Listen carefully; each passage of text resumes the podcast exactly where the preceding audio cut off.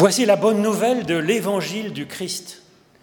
La grâce, la miséricorde et la paix de Dieu sont données à chaque personne, sans condition, quelle que soit sa foi, son absence de foi, ses orientations, son parcours de vie, ses convictions. C'est cet amour qui nous rassemble. Et merci d'avoir répondu à cet appel, merci d'être là. C'est une joie, c'est une force de se rassembler ainsi quelques instants pour chercher à célébrer notre Dieu et s'ouvrir à sa présence. Je vous propose de vous unir avec cette louange. Éternel notre Dieu, merci car tu es toujours avec nous. Tu es devant nous pour nous montrer que nous avons encore et toujours un avenir une espérance. Tu es derrière nous pour nous rechercher quand nos chemins se perdent. Tu es au-dessous de nous pour nous porter quand nous fléchissons. Tu es au-dessus de nous pour nous bénir, nous épanouir, nous tirer vers le haut, élever notre regard. Tu es autour de nous pour nous protéger, nous conserver, nous garder. Et tu es en nous pour que d'esprit, d'âme et de corps, nous puissions porter des fruits de miséricorde et de grâce. Gloire à ton nom, ô Dieu. Amen.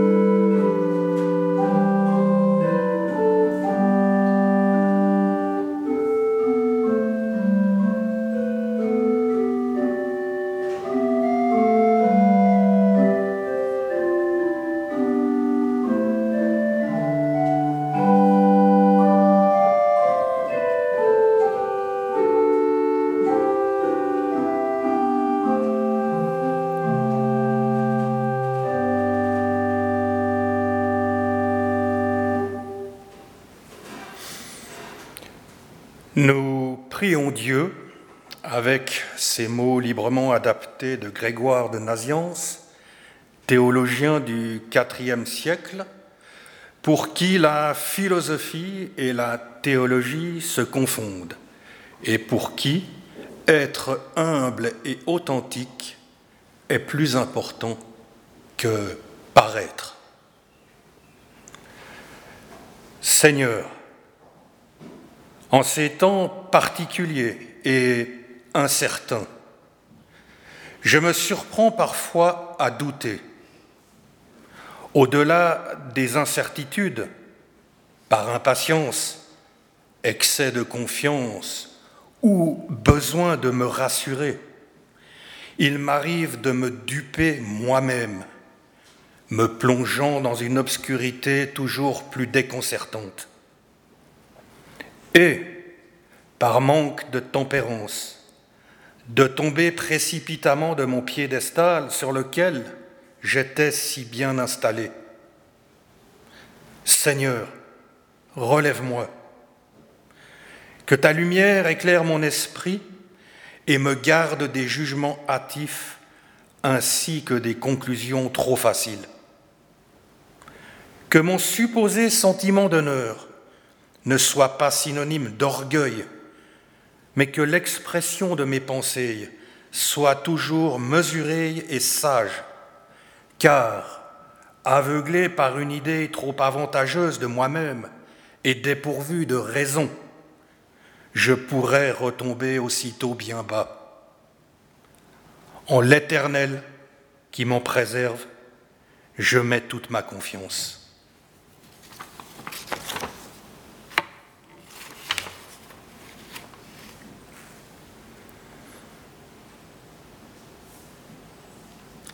Chacune et chacun peut recevoir l'assurance du pardon de Dieu et la grâce d'avancer grâce à lui.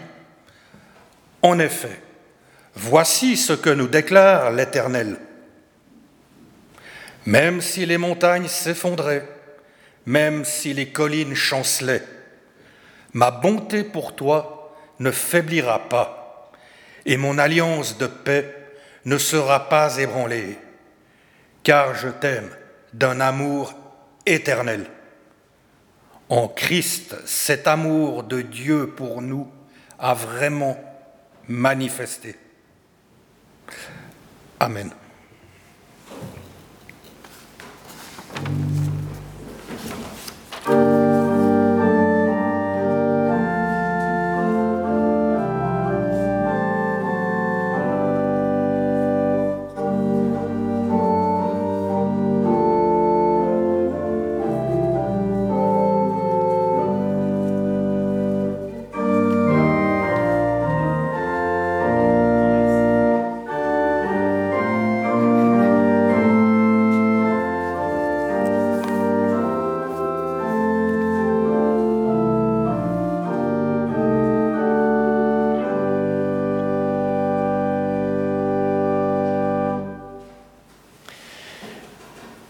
Personne m'a envoyé une question par Internet après avoir lu l'évangile de Pâques et ces apparitions du Christ ressuscité à ses fidèles qui en reviennent absolument enthousiasmés, enthousiasmés de vie nouvelle.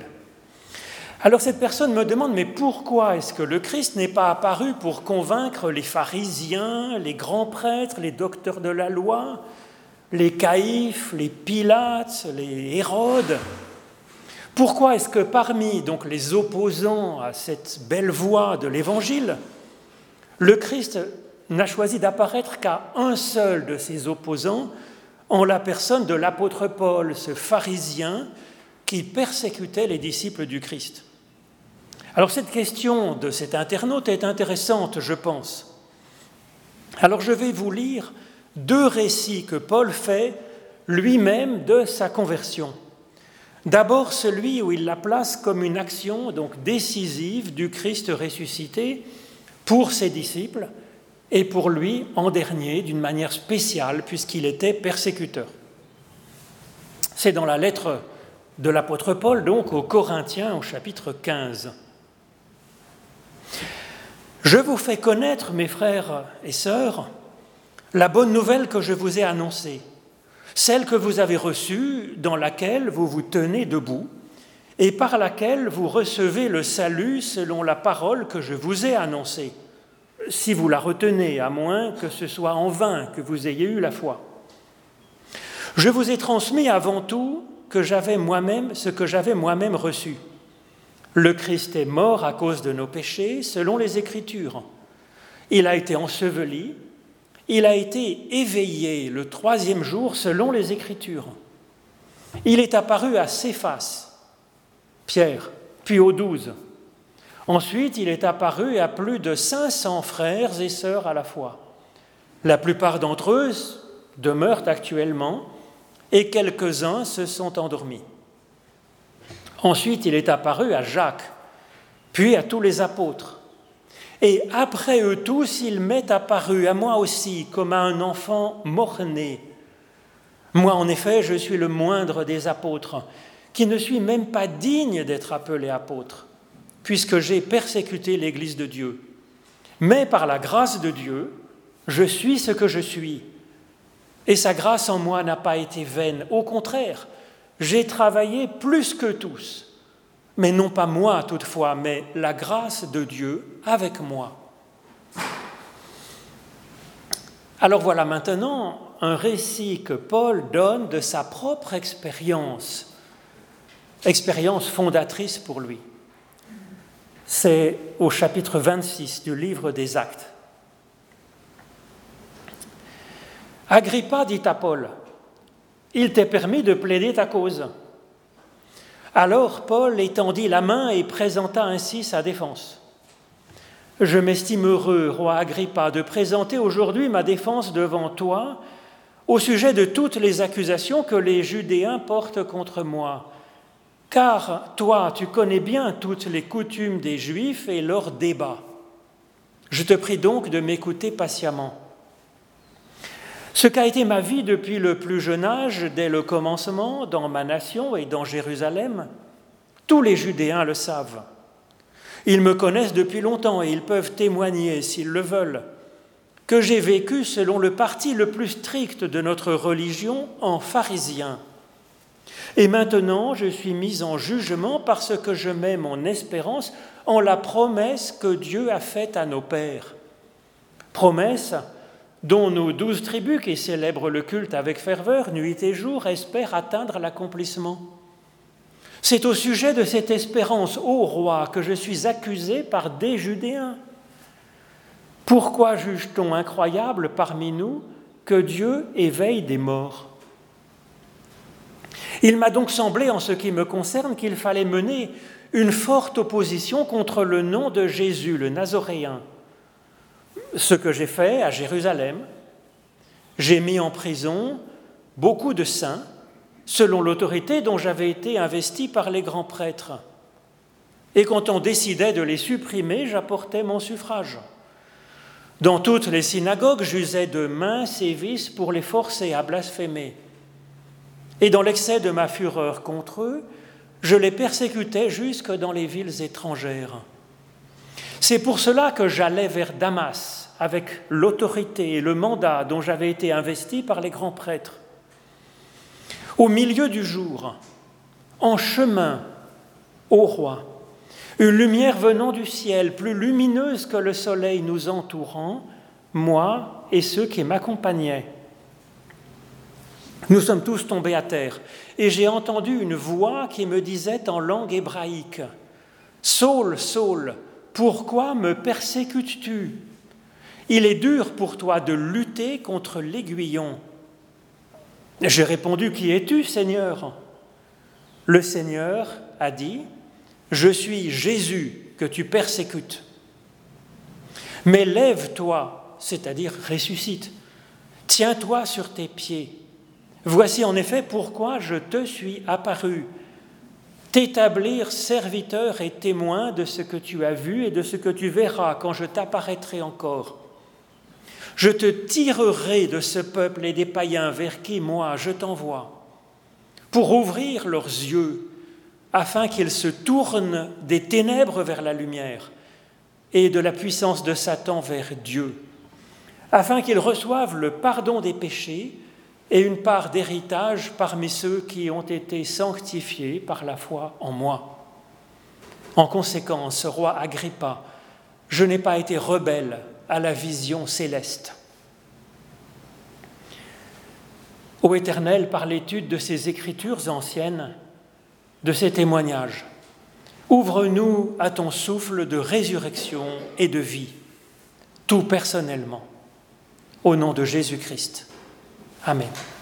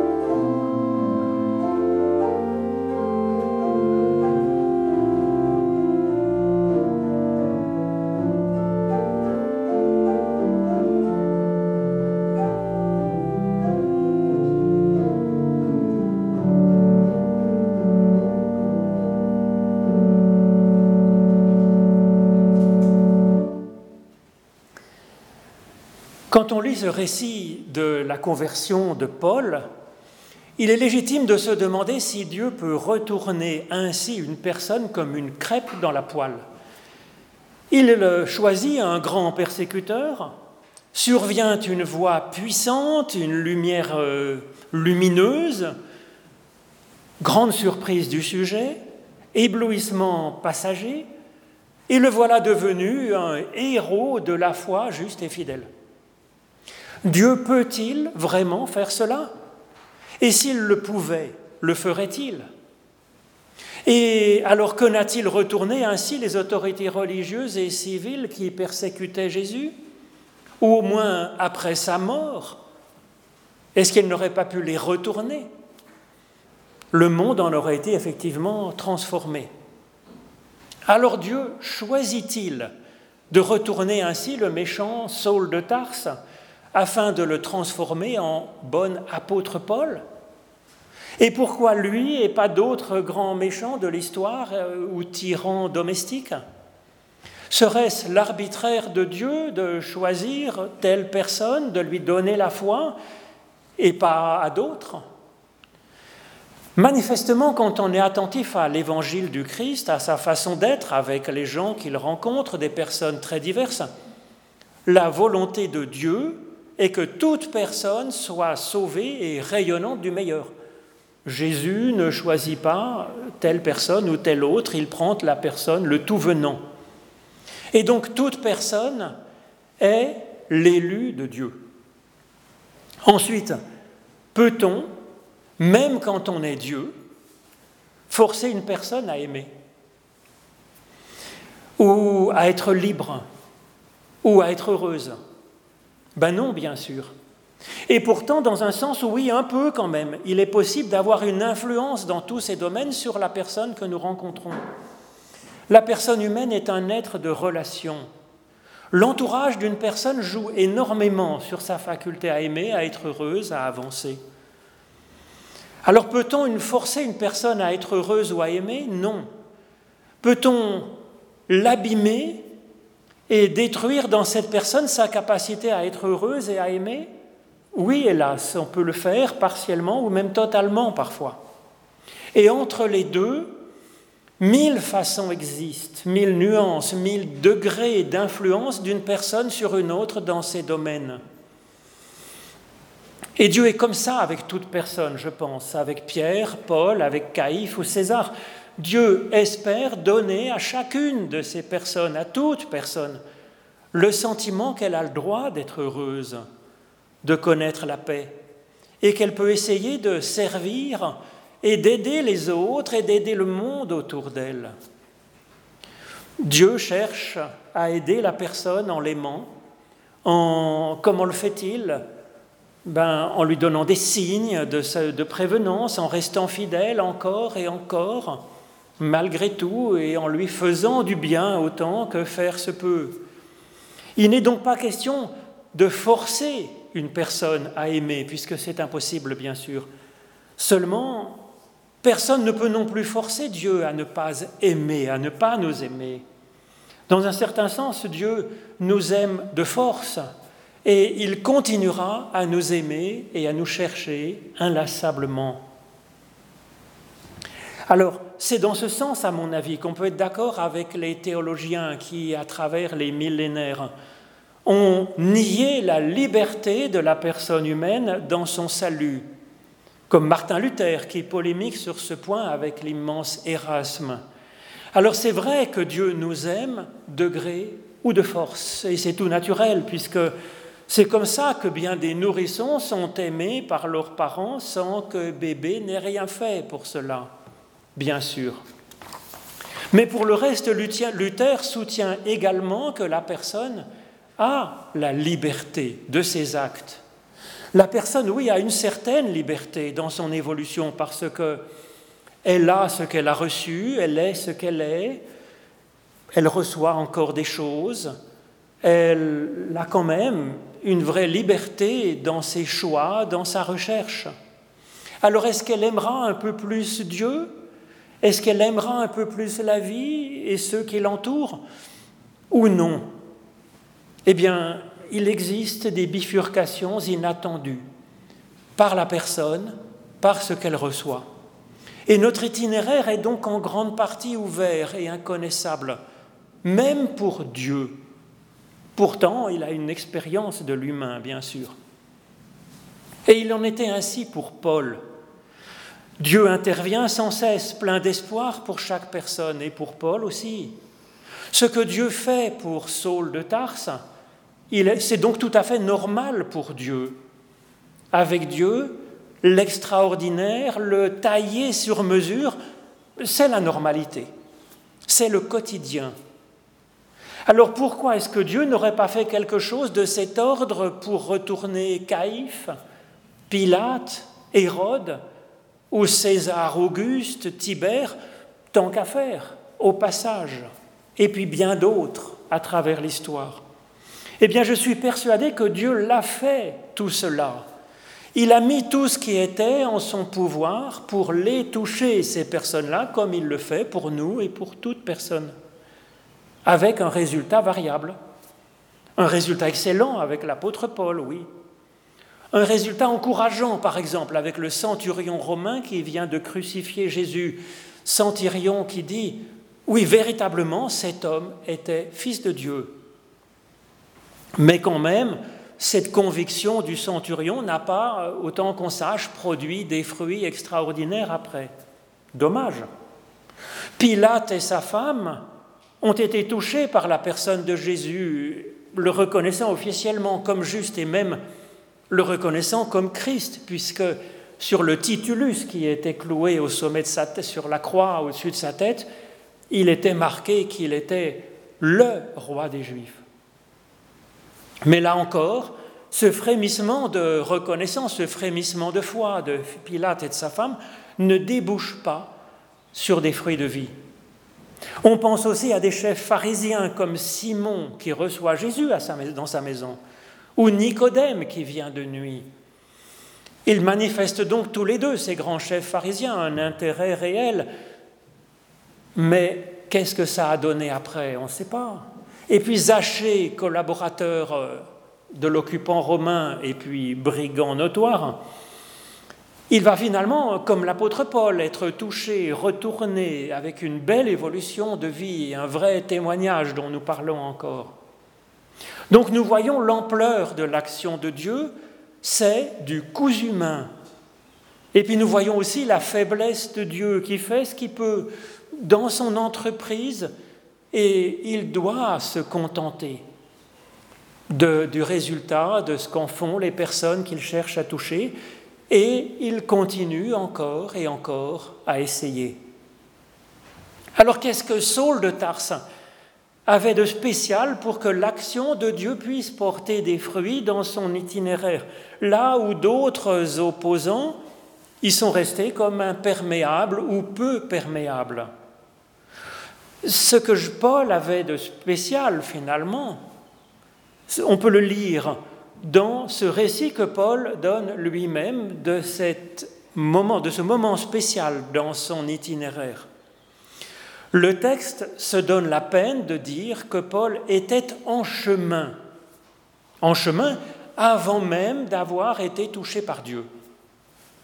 Alors cette particularité importante est passée à la postérité, puisqu'on dit en français courant faire son chemin de Damas quand une personne trouve enfin sa voie dans son existence. Paul était donc sur son chemin de Damas. Il était en chemin.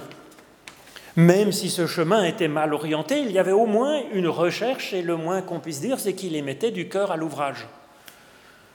C'est une ouverture à la vie, et donc potentiellement une ouverture à la source de la vie qu'est Dieu.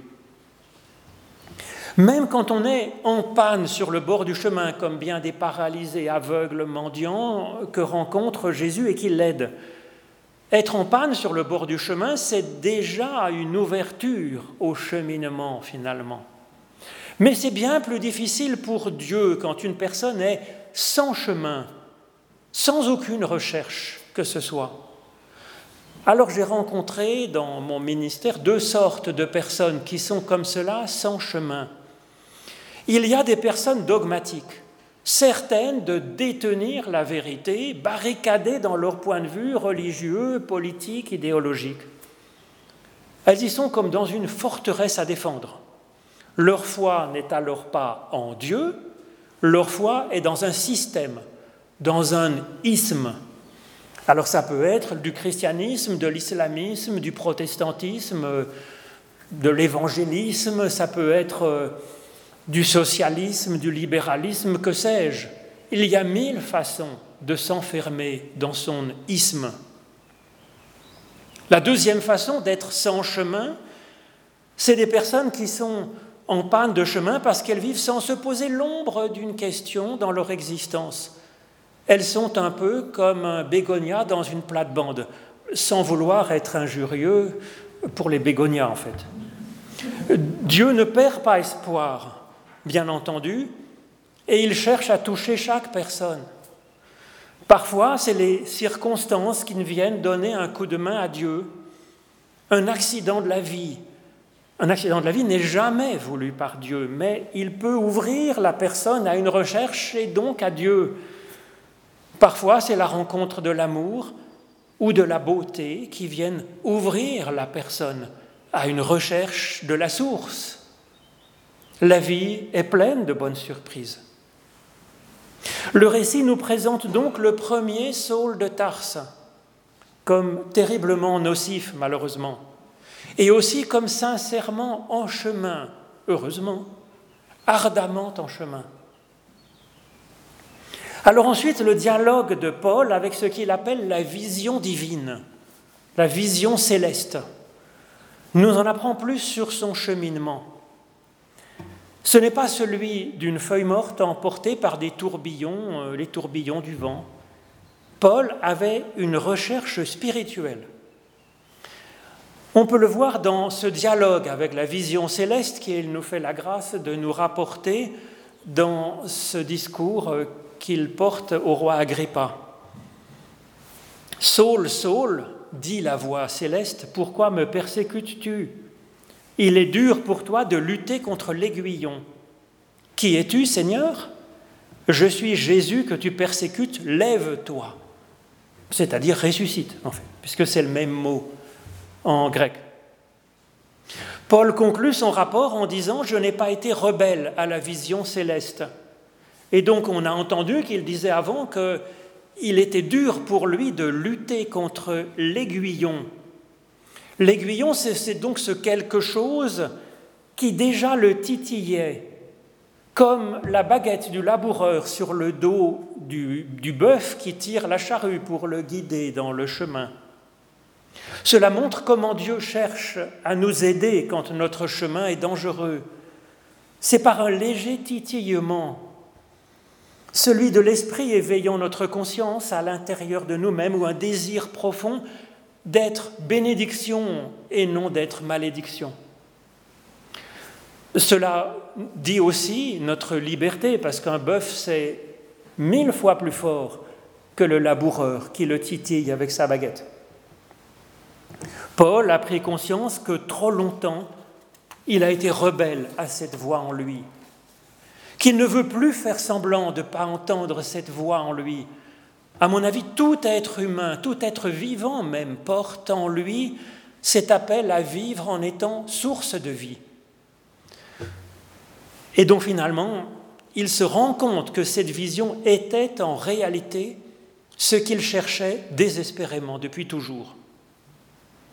Paul rapporte ce dialogue, ce dialogue qu'il a eu avec la voix céleste au roi Agrippa en parlant grec, bien sûr, puisque c'était la lingua franca de l'époque. Aujourd'hui, il aurait parlé anglais sans doute. Cependant, Paul signale à Agrippa que ce dialogue est à traduire en hébreu pour le comprendre.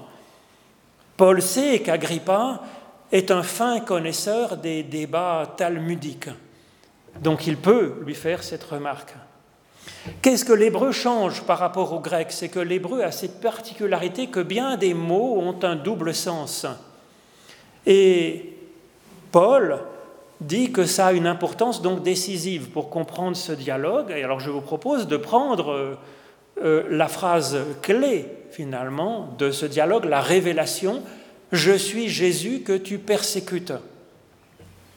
Je suis, en hébreu, fait immanquablement penser au dialogue de Moïse au buisson ardent, dialogue aussi avec une apparition céleste, hein, où Dieu se présente comme s'appelant Je suis, traduit souvent par l'Éternel, la source de l'être.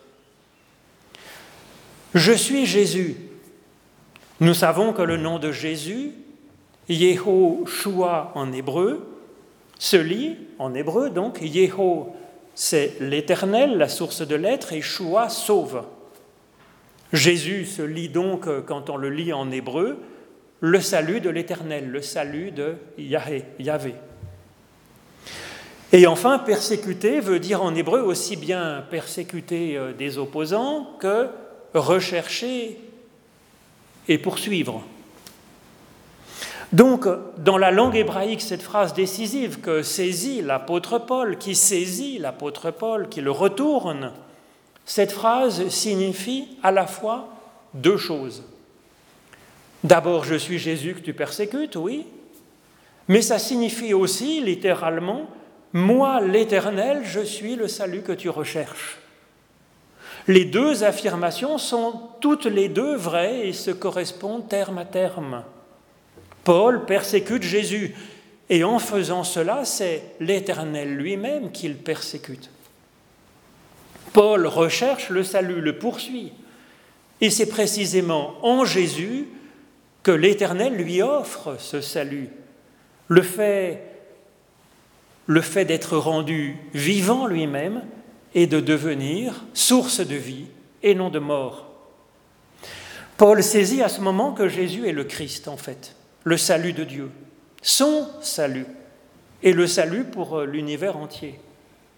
Il comprend que c'est l'Éternel lui-même, le Créateur de l'univers, qui se rend présent dans son cheminement pour lui offrir la vie. Paul cherchait le salut, il le cherchait tête baissée, il le cherchait comme il le pouvait. Sur son chemin de Damas, il saisit progressivement quelle est la source du salut.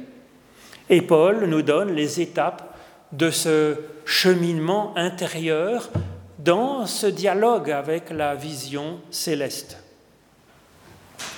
C'est premièrement, comme souvent dans les évangiles, un questionnement. Saul, Saul, pourquoi me persécutes-tu? Pourquoi agis-tu comme tu agis? C'est la même chose que vit Marie-Madeleine devant le tombeau vide en rencontrant un jardinier. Qu'est-ce que tu cherches en réalité? Pourquoi est-ce que tu agis comme tu agis? Si c'est pour le bonheur et pour la vie, pourquoi semer mort et malheur? Pourquoi être sourd à la source de la vie qui chuchote en toi? Ce n'est pas une question de philosophie générale, ou pas seulement une question de philosophie générale, c'est une question qui s'adresse directement, personnellement à lui, Saul. Et même la voix dit qu'il s'adresse à Saul en redoublant son nom, Saul, Saul. Et en langue hébraïque, c'est-à-dire en culture biblique, quand on est appelé par un redoublement de son nom, cela veut dire que déjà Dieu a en tête le projet de nous recruter à son service. S'interroger donc déjà une mise en lumière de notre être, et puis des ficelles qui font parfois de nous comme une marionnette alors même que nous pensions être libres en, faisant n'importe quoi. Cette recherche nous conduit à creuser au fond de nous-mêmes pour y trouver, pour y déterminer, pour y lire ce qui compte en réalité le plus pour nous, plus que tout pour nous. Et puis quelle est la hiérarchie effective de nos priorités dans notre existence? Lire cela dans les faits concrets de notre cheminement de vie, dans notre agenda, dans la motivation de nos actes tout quotidiens. C'est un sujet de prière à la fin de notre journée. Et donc la première étape est cette mise en lumière par Dieu, avec Dieu, grâce à ce pourquoi. C'est ensuite une autre interrogation. L'évangile est plus source de questionnement que de réponses en réalité. C'est ça qui met en route. Question, qui es-tu Seigneur? Elle semble un peu inutile puisque Paul n'est pas un débutant quand il y a comme ça une lumière terrible qui vient du ciel avec une voix. Il sait bien que c'est Dieu qui est en cause. Ces détails imagés nous disent que c'est Dieu qui est derrière cela et c'est clair. Donc la question n'est pas là, mais Paul se demande et demande à Dieu, mais mon Dieu, qui es-tu vraiment? Et c'est une recherche théologique et spirituelle, intellectuelle et priante qui permet de chercher ce qui est en réalité source de vie pour moi, source d'être, source de paix. C'est une connaissance de soi-même aussi. C'est le lien entre ces deux questions, le pourquoi et le qui es-tu, qui ouvre l'apôtre Paul à ce cheminement extraordinaire. Et c'est tout à fait à la portée de chacun. Cela fait partie du talent de l'humain que de vivre ce genre de retournement, ce genre de bifurcation. Paul a simplement choisi de le vivre, cela. Ensuite, son style, sa personnalité est de vivre à fond. Et cette grande générosité, nous en sommes bénéficiaires. Amen.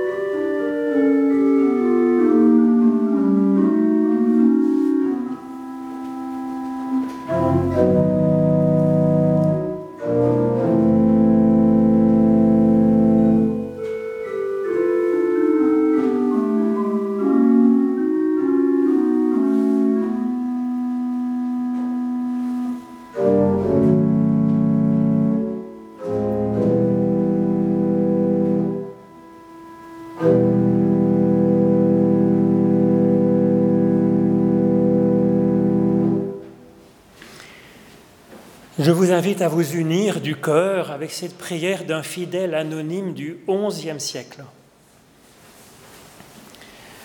Abba, Père, réalise le sens du nom qui est le tien. À toi de nous conduire, à toi de nous protéger, à toi de nous conserver, à toi de nous sanctifier, à toi de nous guider, à toi de nous consoler. Tu n'as pas dédaigné de nous appeler ton enfant, alors rends-nous vivants par ton amour. Accorde-nous d'être enflammés de ton esprit, d'être affermis de ta force, d'être illuminés de ta lumière et d'être remplis de ta grâce, de progresser avec ton secours et de faire du bien autour de nous. Fais que par une course ardente, nous participions ainsi à la joie vivante de ton royaume. Et en communion avec tous les chrétiens du monde, nous nous unissons dans cette prière que ton Fils nous a laissée. Notre Père qui es aux cieux, que ton nom soit sanctifié, que ton règne vienne, que ta volonté soit faite sur la terre comme au ciel. Donne-nous aujourd'hui notre pain de ce jour. Pardonne-nous nos offenses, comme nous pardonnons aussi à ceux qui nous ont offensés. Et ne nous laisse pas entrer en tentation, mais délivre-nous du mal. Car c'est à toi qu'appartiennent le règne, la puissance et la gloire pour les siècles des siècles. Amen.